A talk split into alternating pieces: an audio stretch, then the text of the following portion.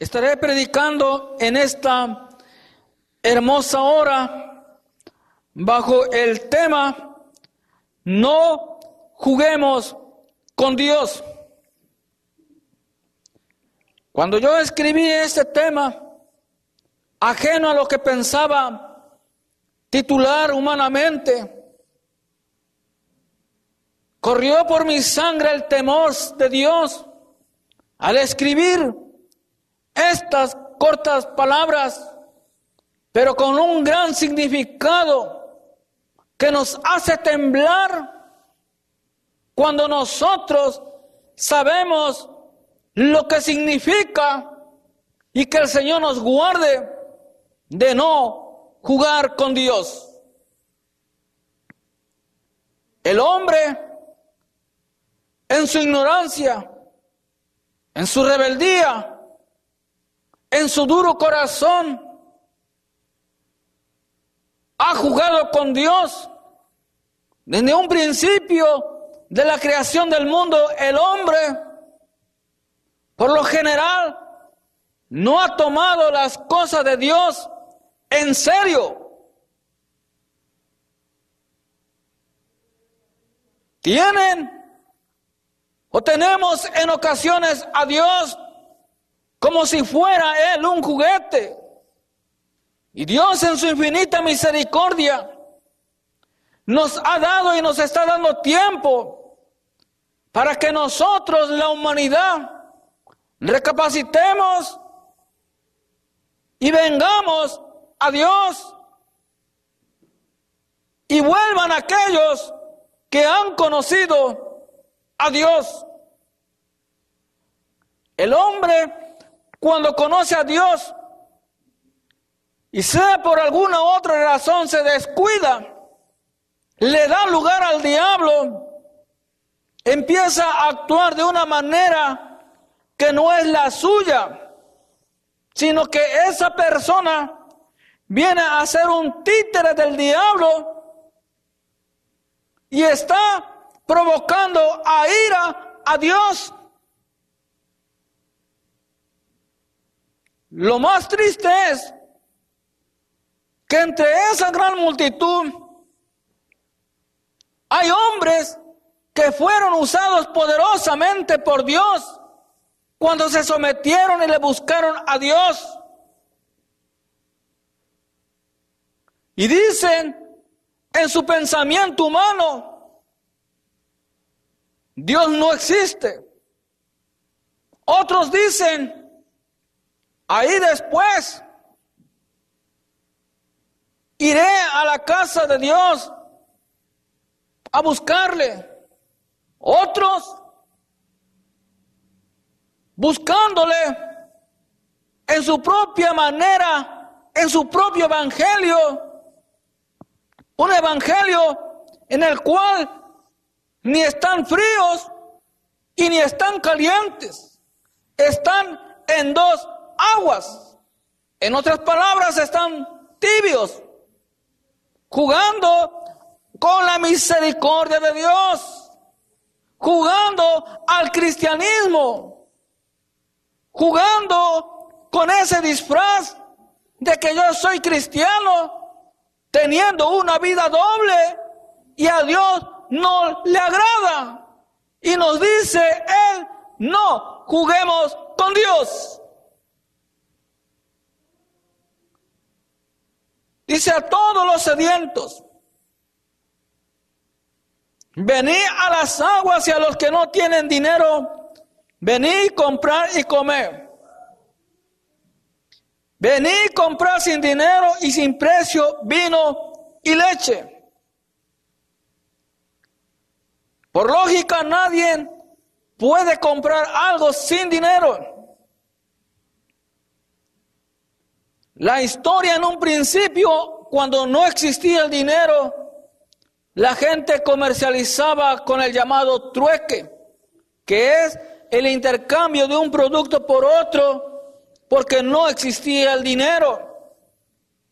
Pero aquí lo que la palabra de Dios nos dice es que la misericordia de Dios está para todos. Y que no se necesita ningún dinero para alcanzarla porque ya el Señor nos las está ofreciendo a través de Cristo Jesús que se dio a sí mismo por nosotros los pecadores en la cruz del Calvario.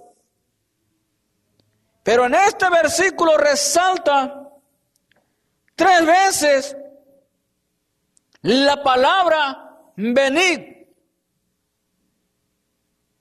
Y si el Señor dice aquí, hace énfasis sobre la palabra venid, es que Él quiere que todos vengan al arrepentimiento y a la conversión en Cristo Jesús. Pero para ello hay que estar sediento de la palabra de Dios. Tenemos que estar sedientos de la presencia de Dios. No solamente se trata de venir, sino se trata de que una vez que hemos llegado, de que hemos llegado nosotros al conocimiento, a la presencia de Dios, permanezcamos en su camino. Porque muchos son los que vienen, pero lamentablemente son pocos los que permanecen en su camino. Y el Señor quiere que todos vengan y permanezcan en su camino. Lamentablemente, muchos se han ido y nosotros tenemos que tener cuidado también de que no nos vayamos a ir.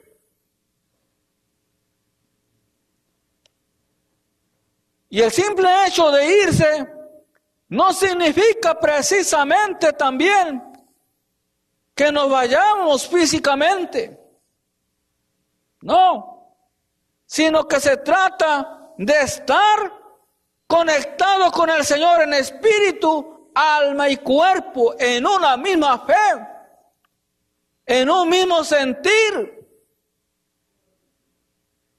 Que podemos haber muchos congregados pero no todos estamos en una misma fe. Que debemos todos estar en una misma fe. Proclamando a Cristo crucificado, que resucitó por nosotros y Él ascendió al cielo y viene por su iglesia. Desafortunadamente, multitudes que se congregan en su nombre, no están en su nombre esperándole a Él. No están en su nombre predicando o enseñando de Cristo. Entonces, nosotros tenemos que estar en un mismo sentir y ya esa gran multitud, mientras no están practicando la sana doctrina, desafortunadamente, aunque están presentes físicamente, pero espiritualmente ya se han ido. Pero el Señor dice, venir, venir si está sediento. Poder de Dios.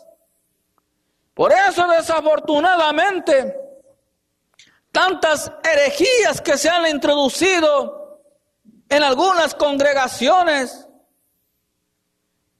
están jugando con la misericordia de Dios nosotros tenemos que tener cuidado, estar velando los unos por los otros. ¿Qué es lo que estamos predicando?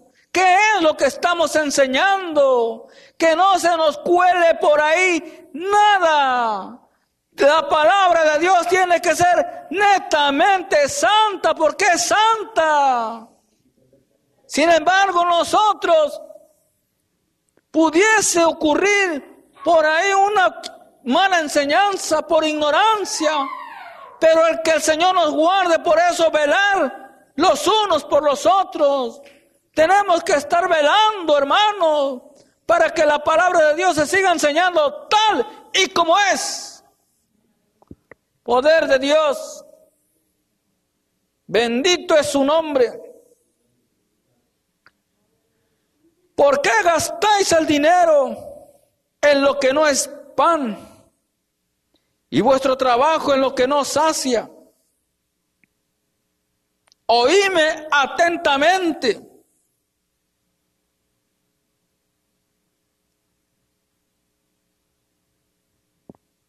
Y comed el bien y se deleitará vuestra alma con grosura.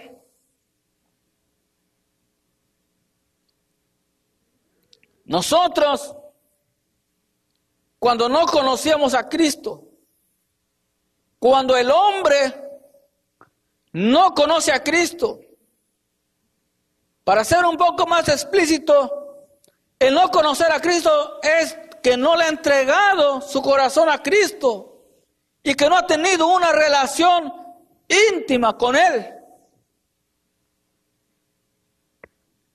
Porque una cosa es oír hablar de Cristo, oír del Evangelio, y otra cosa es acercarse a Cristo reconociendo uno que es un pecador, diciéndole a Él, entra en mi vida, te acepto como mi Señor y Salvador.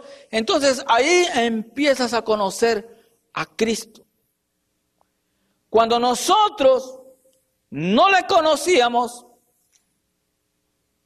nosotros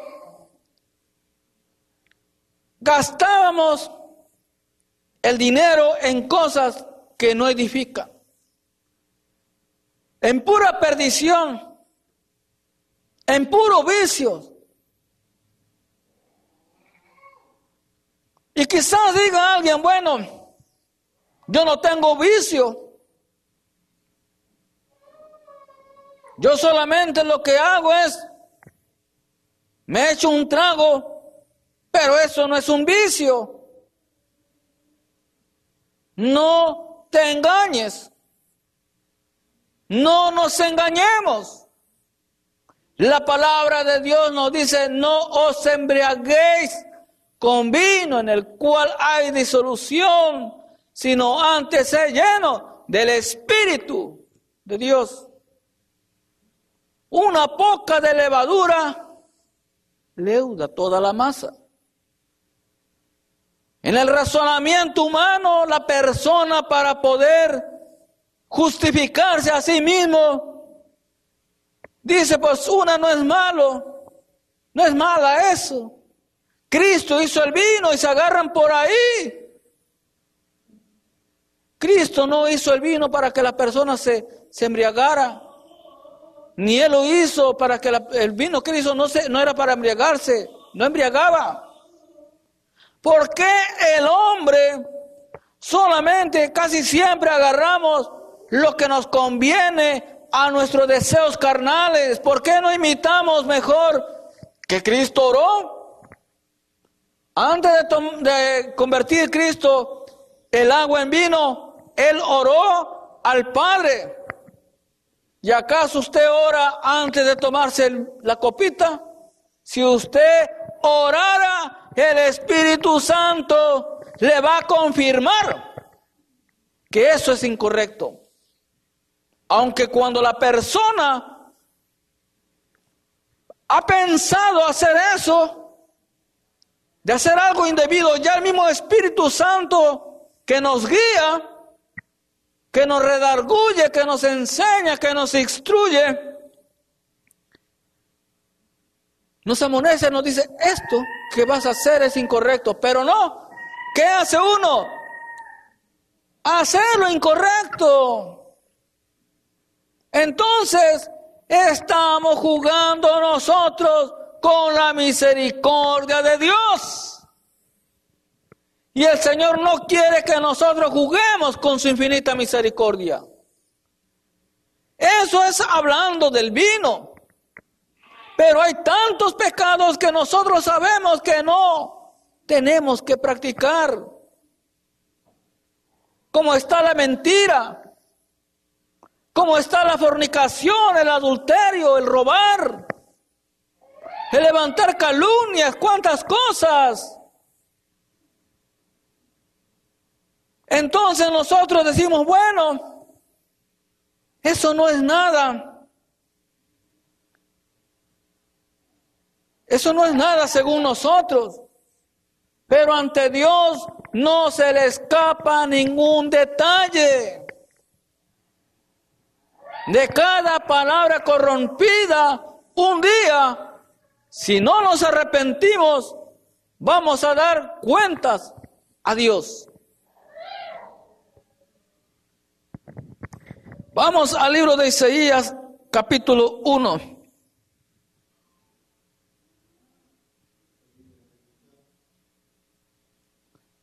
Versículo 4 y 5.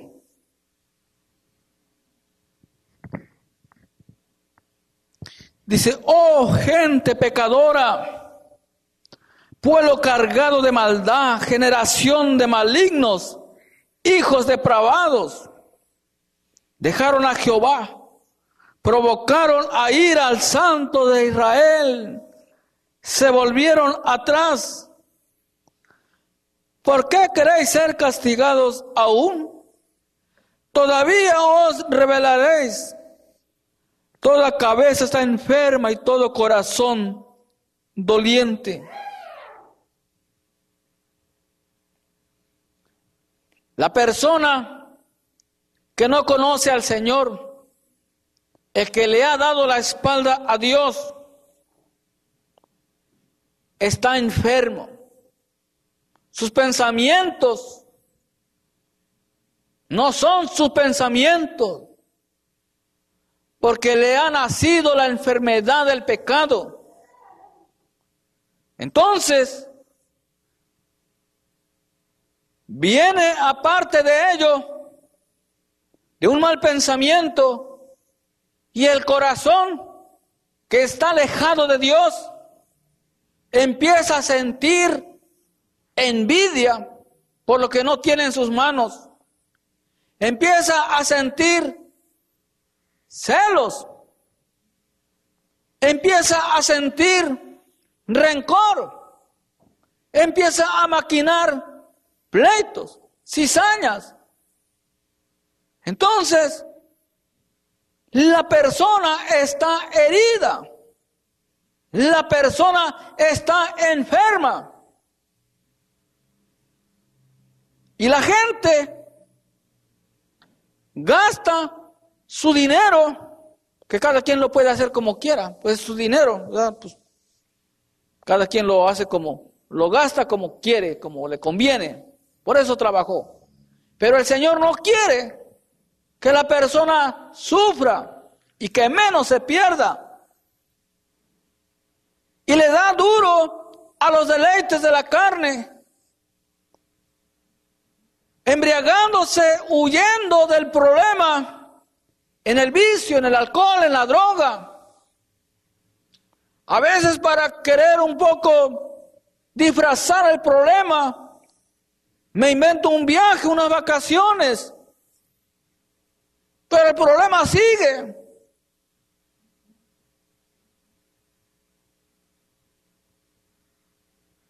Entonces, lo que el Señor dice, oíme y venir a mí todos los que están sedientos.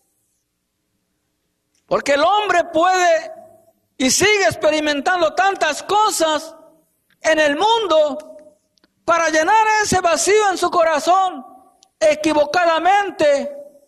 En los ejemplos antes mencionados, menos se atreven a buscar a Dios y a entregar su corazón a Cristo para que Él llene el vacío que hay en su vida.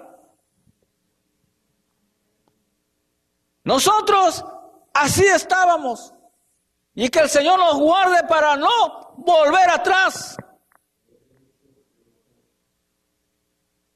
Pero por la misericordia de Dios, Él nos alcanzó. Y quiere alcanzarle a usted también, que no le ha conocido o se ha vuelto atrás. Señor ya no quiere que ande como hoja cual lleva el viento de aquí para allá, de allá para acá, sufriendo, mendigando, llorando, sin encontrar solución al problema. Cristo es la solución. Cristo es el que da la sanidad. El Espíritu Santo es el que te da la dirección, las fuerzas, la sabiduría, No sufras más. En Cristo Jesús hay poder, hay salvación, hay sanidad. Y no estoy diciendo que cuando vengas al camino del Señor no vas a sufrir, pero con Cristo Jesús no hay sufrimiento. Aunque haya una prueba, aunque haya una tribulación, aunque haya una enfermedad, todo esto pasará. Pero mi vida está confiada en Cristo Jesús. Y con Cristo Jesús vale la pena sufrir porque Él toma control de nuestras vidas. Poder de Dios.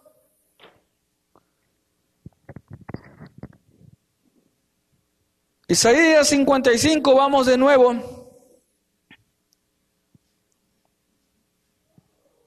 El versículo 6 y 7 dice, busca a Jehová mientras puede ser hallado, llamale en tanto que está cercano. Deje el impío su camino y el hombre inico sus pensamientos. Y vuélvase a Jehová, el cual tendrá de él misericordia y al Dios nuestro, el cual será amplio en perdonar. El hombre debe de buscar a Jehová hoy porque hoy todavía puede él ser hallado. Un día va a ser demasiado tarde. Si dice llamarle en tanto que está cercano, es porque Él está cerca con aquellos que se acercan a Él. Cuando el hombre no se acerca a Dios, Dios no se acerca a ellos. Pero cuando el hombre se acerca a Dios, no importa cuán grande sea su pecado, cuán grande sea su error, no hay pecado que Dios no pueda perdonar. Él perdona todos sus pecados por amor a mí mismo, dice el Señor hablando. Y no los traeré más a memoria. Dios no reprocha los pecados que era perdonado.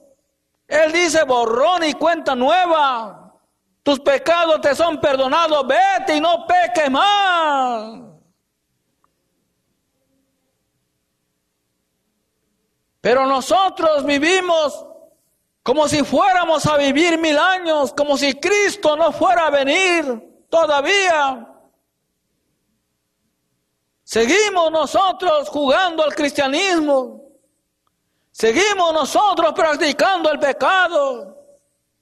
Ah, tengo a Cristo que Él es el abogado. Él está intercediendo por mí ante el Padre. Total, voy a pecar otra vez. Ah, voy el tres semanas a la iglesia o el domingo. Pido que oren por mí. Y pues ya, si el Señor me toca y lloro, pues lloro, ya el Señor me perdonó. Ah, pues qué bueno, ¿verdad? Y después otra vez me fui. Se presentó la oportunidad de pecar, eh, otro tipo de pecado, y otra vez. No juguemos con la misericordia de Dios. Él es santo. Y así estamos algunos jugando con su infinita misericordia. Su misericordia son nuevas cada mañana y por su misericordia no hemos sido consumidos. Pero un día, ay santo, pero un día, su misericordia se va a acabar sobre la tierra. Y entonces vamos a conocer a un Dios que va a derramar su ira sobre la humanidad, sobre todos aquellos que no se hayan arrepentido, convertido. Nuestra esperanza es que antes de que ese gran día de la ira de Dios se manifieste sobre la tierra, lo que hallamos de verdad buscado a Cristo en espíritu y en verdad, nos iremos con Él y estaremos en las bodas del Cordero por la eternidad. Allá estaremos con Él gozándonos. Pero si yo estoy jugando al cristianismo, que yo estoy jugando, teniendo una vida doble, por más bonito que me vista, por más que haga lo que haga, no me voy. No. Y así, lamentablemente, vemos algunos jugando, jugando con la misericordia de Dios. Dios no es juguete. Dios sabe los pensamientos y las intenciones del corazón. Lo que Dios está haciendo es dando tiempo para que nos enderecemos.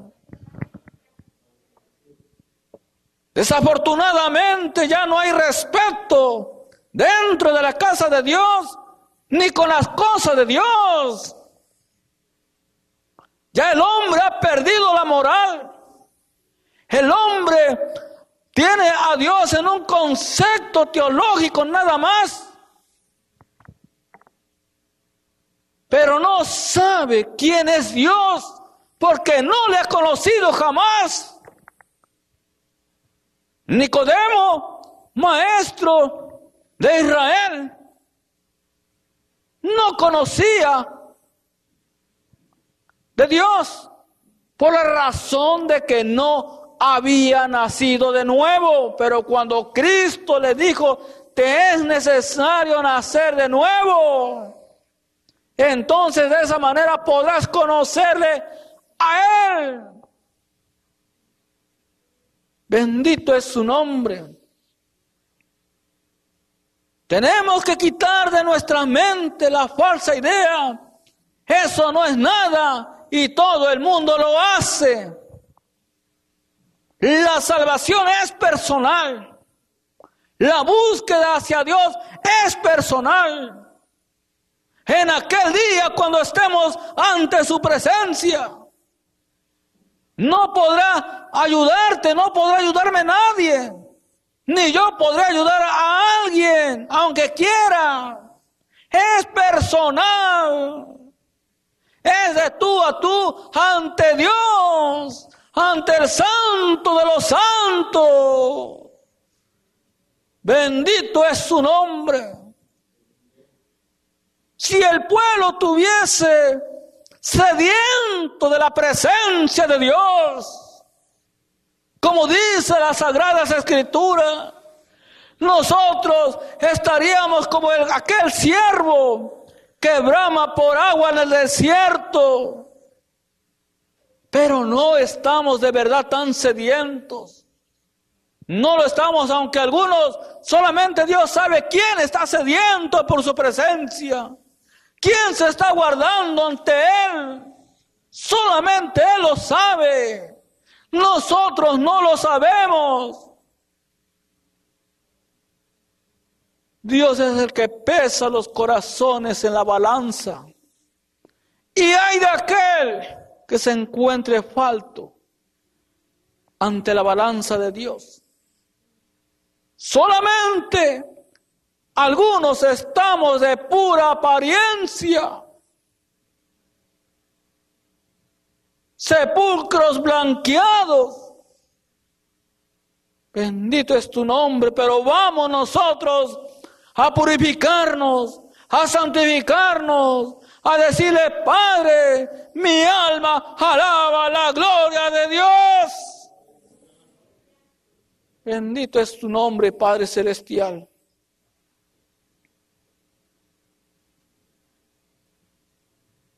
Desafortunadamente, tenemos el altar en poco. En poco lo tenemos. Cuando el púlpito nos queda grande porque es santo. Lo tenemos en poco.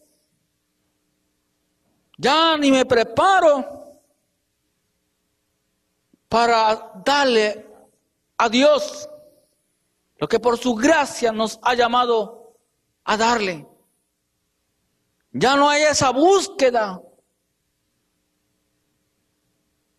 para presentarme ante Dios. No, no, así no tiene que ser. A Dios se le da todo o no se le da nada.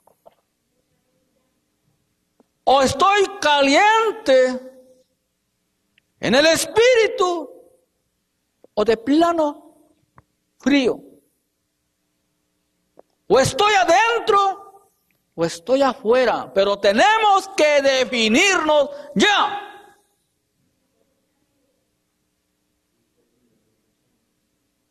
Tenemos a veces los cultos, como que decimos, este culto como que no, como que no importa tanto, porque como somos pocos, como que es entre semana, eso ahí se va. Ah, pero si fuera un culto, digamos, de campaña, entonces sí. No te engañes, no seamos ignorantes. El mismo Dios de hoy es el que está allá es el mismo, no nos engañemos, no juguemos con Dios. Poder de Dios. Por falta de conocimiento es que mi pueblo perece. Y nos falta el conocimiento de saber quién es Dios en mi vida y quién soy yo ante la presencia de Dios. Y usted podrá decir, quizás, estás exagerando, hermano. Pues allá es tu pensamiento, pero Dios es el mismo de ayer, de hoy y de siempre. Y dice su bendita palabra en el libro de Romanos capítulo 12, versículo 1 y 2, os ruego por la misericordia de Dios que presentéis vuestro cuerpo en sacrificio santo vivo, que es vuestro culto racional.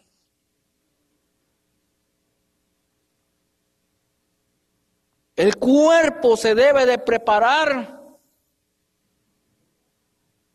en el espíritu primero.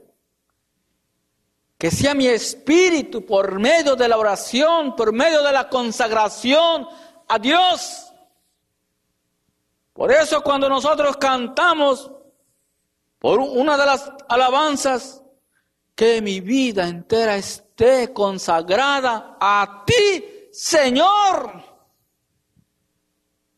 No solamente tiene que estar consagrada en una área de la vida y en otra área de la vida no. Se tiene que estar consagrado uno en la forma de vestir, no provocar a nadie, en la manera de mirar, en la manera de caminar, en la manera de hablar, en todo.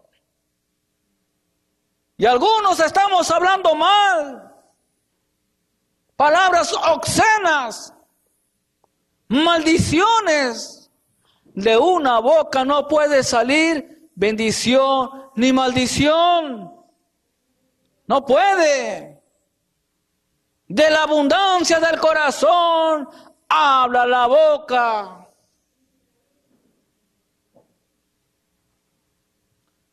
Dice la palabra de Dios, el que confiesa sus pecados alcanzará misericordia. Dice, el que encubre sus pecados y los confiesa, alcanzará misericordia. Hay que apartarse del pecado. Y pecado, aunque usted considere ese pecado no es grande, es un pecadito, no. Pecado es pecado ante Dios. Y ya nosotros hemos olvidado, le hemos restado importancia a las cosas de Dios. Y eso no significa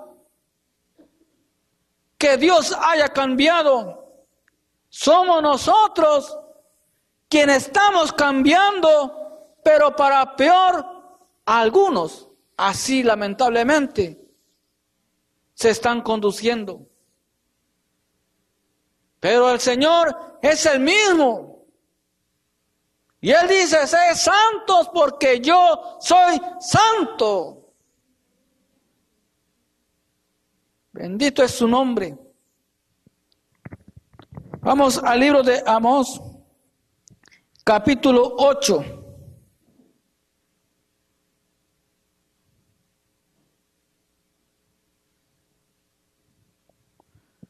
Versículo 11 y 12.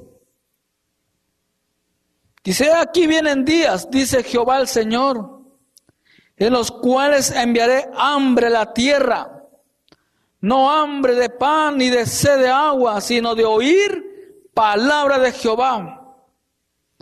E irán errantes de mar a mar, desde el norte hasta el oriente, discurrirán buscando palabra de Jehová y no la hallarán. Hoy nosotros, por la misericordia de Dios, tenemos palabra de Dios en abundancia. Tenemos Biblia en abundancia. En los aparatos electrónicos ahí tenemos la Biblia y podemos seguir descargando más. Pero en aquel tiempo habrá escasez por la palabra de Dios. Solamente lo que tengamos en el corazón de la palabra de Dios es que podemos nosotros subsistir. Porque puede ser que el gobierno para aquel entonces vaya a prohibir y lo va a prohibir que la Biblia sea descargada en todos los aparatos electrónicos. Y lo que hoy tenemos, lo que es un libro, puede llegar a recogerlo como en algunos países se tiene prohibido predicar de Cristo. Los pocos varones de Dios que estén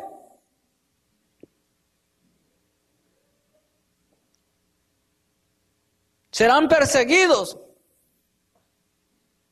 por causa del Evangelio. Si hoy nosotros no valoramos lo que el Señor nos está ofreciendo, para aquel entonces será demasiado tarde. Porque aunque tuvieses una Biblia, No habrá la oportunidad para congregarse. No habrá libertad para adorar su santo nombre como ahora. El Señor no quiere que ninguno de nosotros se pierda y que vivamos aquellos tiempos de la gran tribulación. Es ahora que su infinita misericordia está para todos. Pero no todos quieren la misericordia de Dios. Porque si la quisieran, dejaríamos de practicar el pecado. Nos afirmaríamos en el camino del Señor y dejaría de estar jugando al cristianito. El Señor quiere hombres definidos, entregados, comprometidos al 100% en espíritu, alma y cuerpo con la bendita palabra de Dios. El Señor quiere hombres que no pongan pretextos ni excusas para trabajar en la obra de Dios. El Señor quiere hombres, el Señor quiere ver a un pueblo, aleluya, que se diga presente para adorar su santo nombre. Que hagamos hasta lo imposible, por así decirlo. Que no haya nada que impida para llegar a su casa y adorarle. Bendito es su nombre.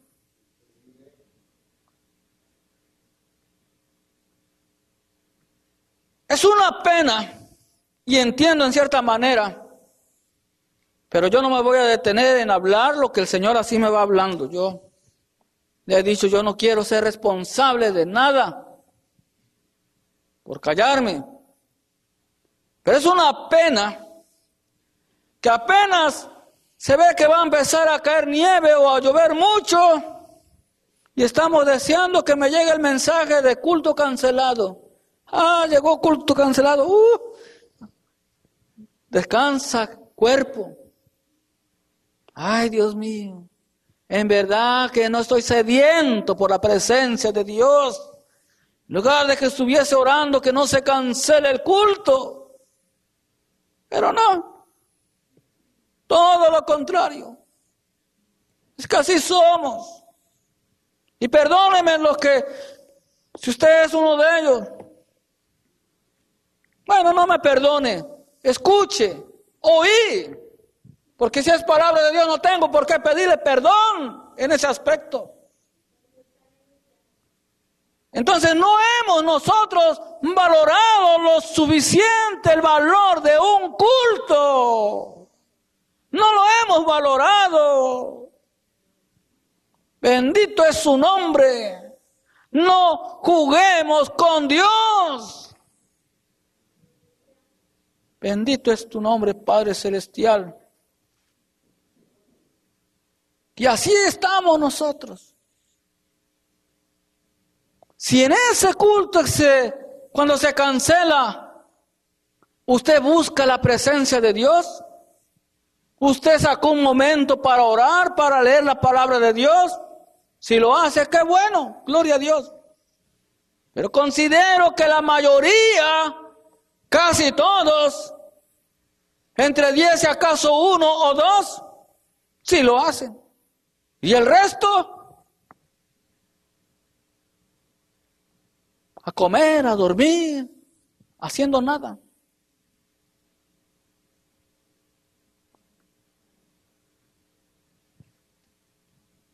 Es muy triste ver cómo el pueblo se desenfrena, se distrae por todas aquellas cosas, menos por buscar aún más presencia de Dios. Nos falta esa fuerza, nos falta ese coraje por buscarle, por estar ahí con el Padre, adorándole. Bendito es tu nombre, Padre Celestial. Salmo 42.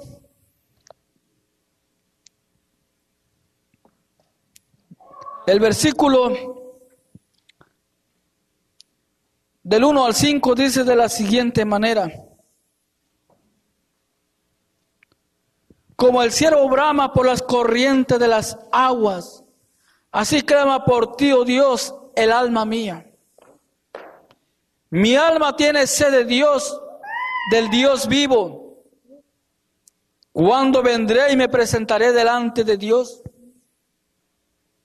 Para decir y vivir esto, de verdad que hay que estar sediento por la presencia de Dios.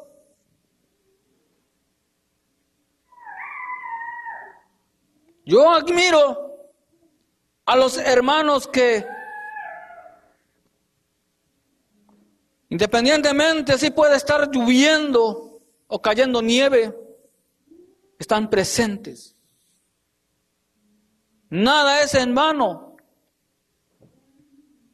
en la obra de Dios. Y a veces Los que están lejos de aquí del, del área son los que están presentes. Y nosotros que estamos cerca, geográficamente hablando, y que Dios nos ha dado una unidad para llegar a la casa de Dios, no estamos presentes. Hoy por la gracia de Dios, miren de este lado, tenemos visita y otros hermanos que han estado llegando, porque tienen hambre por la palabra de Dios. Pero lo demás, lo que conocemos palabra de Dios, ¿en dónde está nuestra hambre, nuestra sed por la presencia de Dios? Ay, Padre Santo, tenemos nosotros que tener cuidado en dónde estamos parados. Porque dice la palabra de Dios, los primeros serán los últimos y los últimos los primeros. No sea que nosotros vayamos a ser de los últimos y los primeros en llegar y los últimos en llegar, los primeros. Pero digo, me voy con él, me voy con él, si no estoy haciendo nada. No estoy buscando a Dios como se debe. No me estoy guardando para Él. Y digo, me voy con Él, me voy con Él. Yo no me quedo. Y así, ¡ey, qué bonito canto! Pero qué mal vivo. Y así no. Se trata de mi manera de vivir, de nuestra manera de vivir. ¿Qué es lo que el Señor nos pide? Fueron mis lágrimas mi pan de día y de noche mientras me dicen todos los días, ¿dónde está tu Dios?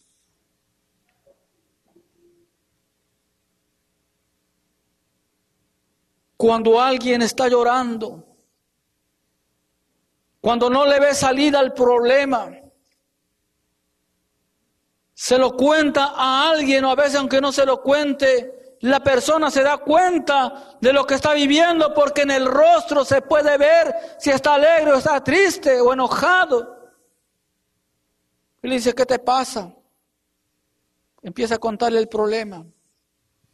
Bueno, pues que no tienes a un Cristo que, que, te, que te ayuda. Y mira cómo estás. ¿Dónde está? No pierdas la fe. El Señor no olvida. El Señor responde a tiempo. El Señor se manifiesta a tiempo. Y como esas lágrimas que han sido derramadas ante su presencia, como aquella mujer que lloró ante la presencia de, Cristo. Entonces, los que han sembrado con lágrimas, con regocijo, segarán. Ninguna lágrima cae en vano ante la presencia de Dios.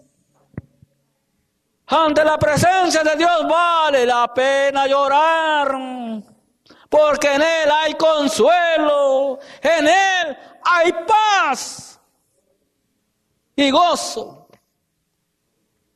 en el Espíritu El versículo 5 dice, ¿por qué te abates, oh alma mía, y te turbas dentro de mí? Espera en Dios, porque aún he de alabarle salvación mía y Dios mío. Por más preguntas que te hagas, ¿por qué? ¿Y por qué a mí? ¿Por qué esto con mi familia? ¿Por qué?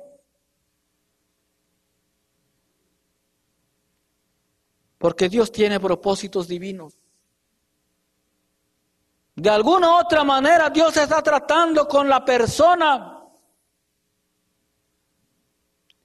Y tus oraciones han sido contestadas porque si por la buena no quiso buscar al Señor, pues por las malas, con cuerdas de amor el Señor lo está trayendo. Pero lo importante es que no se pierda y no se perderá en el nombre de Jesús. Solamente créelo. Espera en Dios, porque aún he de alabarle salvación mía y Dios mío. Y ya para concluir, vamos al libro de Juan, capítulo 4.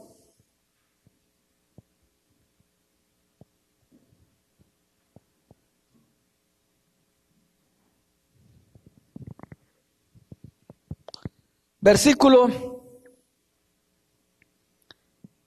9.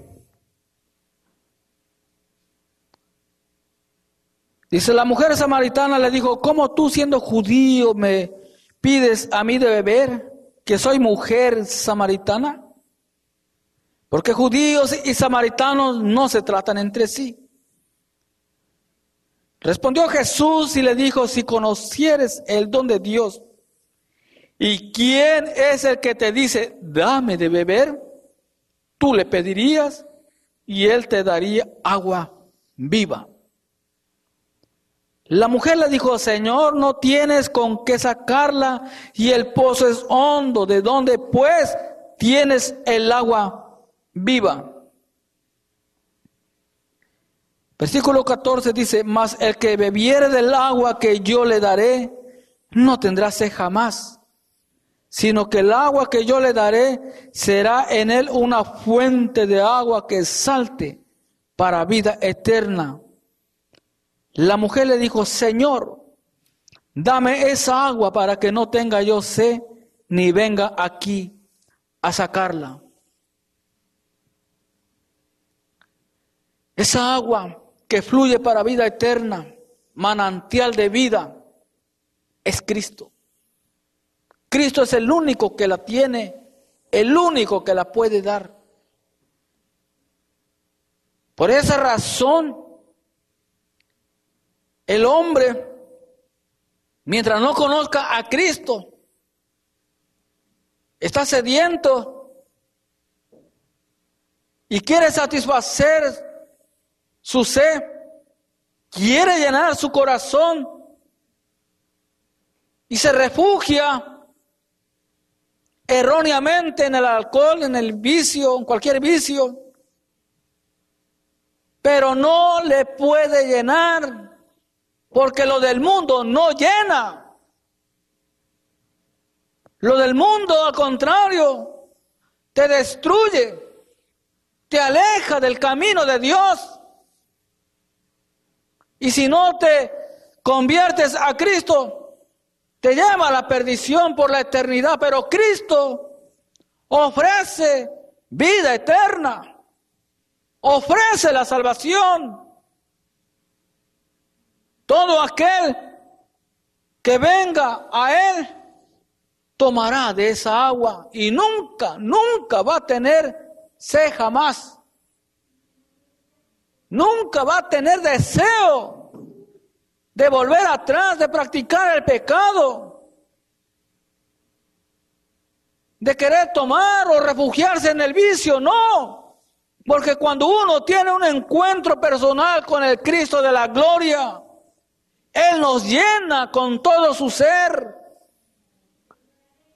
Todos los deseos que había en uno se han quedado muertos al pecado y vivos para Cristo. Por esa razón nosotros tenemos que estar siempre sedientos por la presencia de Dios. Desafortunadamente, nos hemos en cierta área de nuestra vida descuidado y le damos más prioridad a otras cosas, menos a las cosas de Dios. Y decimos que estamos sedientos de la presencia de Dios, pero no estamos buscando de la presencia de Dios. Estoy buscando llenar mi ego, haciendo otras cosas, menos buscando la presencia de Dios. Por lo contrario, estoy siendo un mentiroso, porque con mis labios digo, te amo Señor, y por otros lados estoy alejado de Dios. Y así Desafortunadamente, lo que se ha convertido, lo que en un principio fue un pequeño descuido, como no ha habido un arrepentimiento y volver al camino del Señor, ahora ya todo me parece normal, el practicar el pecado, ya me parece normal el no congregarme, ya me parece normal el no orar tanto. Ya me parece normal el no estudiar tanto la bendita palabra de Dios. Estás engañado. No juguemos con Dios. Dios no puede ser burlado. Todo lo que el hombre sembrare, eso mismo segará. Palabra de Dios. Estamos a punto de comenzar un año. Y por lo regular, aunque nosotros no debemos de hacer promesas y menos practicar con eso de los doce deseos cuando viene, están sonando las, doce campanadas y ahí está la uvita. El deseo, ¿cuál deseo? Nosotros los hijos de Dios no practicamos ninguna cosa de esas. Nada de eso, por favor. Las cosas del mundo quedaron en el mundo. Somos nuevas criaturas, hijos de Dios, y por lo tanto debemos conducirnos como verdaderos hijos de Dios. Entonces, que estamos a punto de entrar en un nuevo año, nosotros hacemos, a veces, nos estamos fijando metas, decimos, esta vez sí le voy a echar más ganas para buscar a Dios, esta vez sí voy a hacer esto, esta vez esto, y te prometo, Padre, mire, si no vamos a cumplir, no prometamos nada. No prometamos nada. Dice el Señor, es mejor, si no vas a cumplir, no prometas. Mejor vamos a decir, me voy a esforzar. Me voy a esforzar, Padre. Vamos a dar un extra más. Lo mismo que le dijo el Señor a Josué, esfuérzate. Sé valiente, no temas. Y el Señor quiere que nos esforcemos en todo lo que tiene que ver con su obra, en todo lo que tiene que ver con su presencia, en buscarle, en agradarle a Él. Cuando nosotros nos esforzamos, Él nos ayuda. Él nos extiende su mano poderosa para ayudarnos. Pero si nosotros no hacemos nada, quiero que me llene su presencia y estoy aquí durmiendo. Pues ¿cómo? Quiero conocer de la palabra de Dios y, y con la Biblia bajo la almohada. Si no es por osmosis que se llega al conocimiento, es por una entrega por una dedicación. Quemar pestañas. Pero no todo lo queremos ya fácil, servido, en la boca. No, tenemos nosotros que hacer algo de nuestra parte. Pues buenos hermanos, por ahora este ha sido el mensaje que el Señor nos ha dado. Gracias por escuchar la poderosa palabra de Dios y tengamos bien presentes no jugar con Dios. Dios les bendiga y les guarde.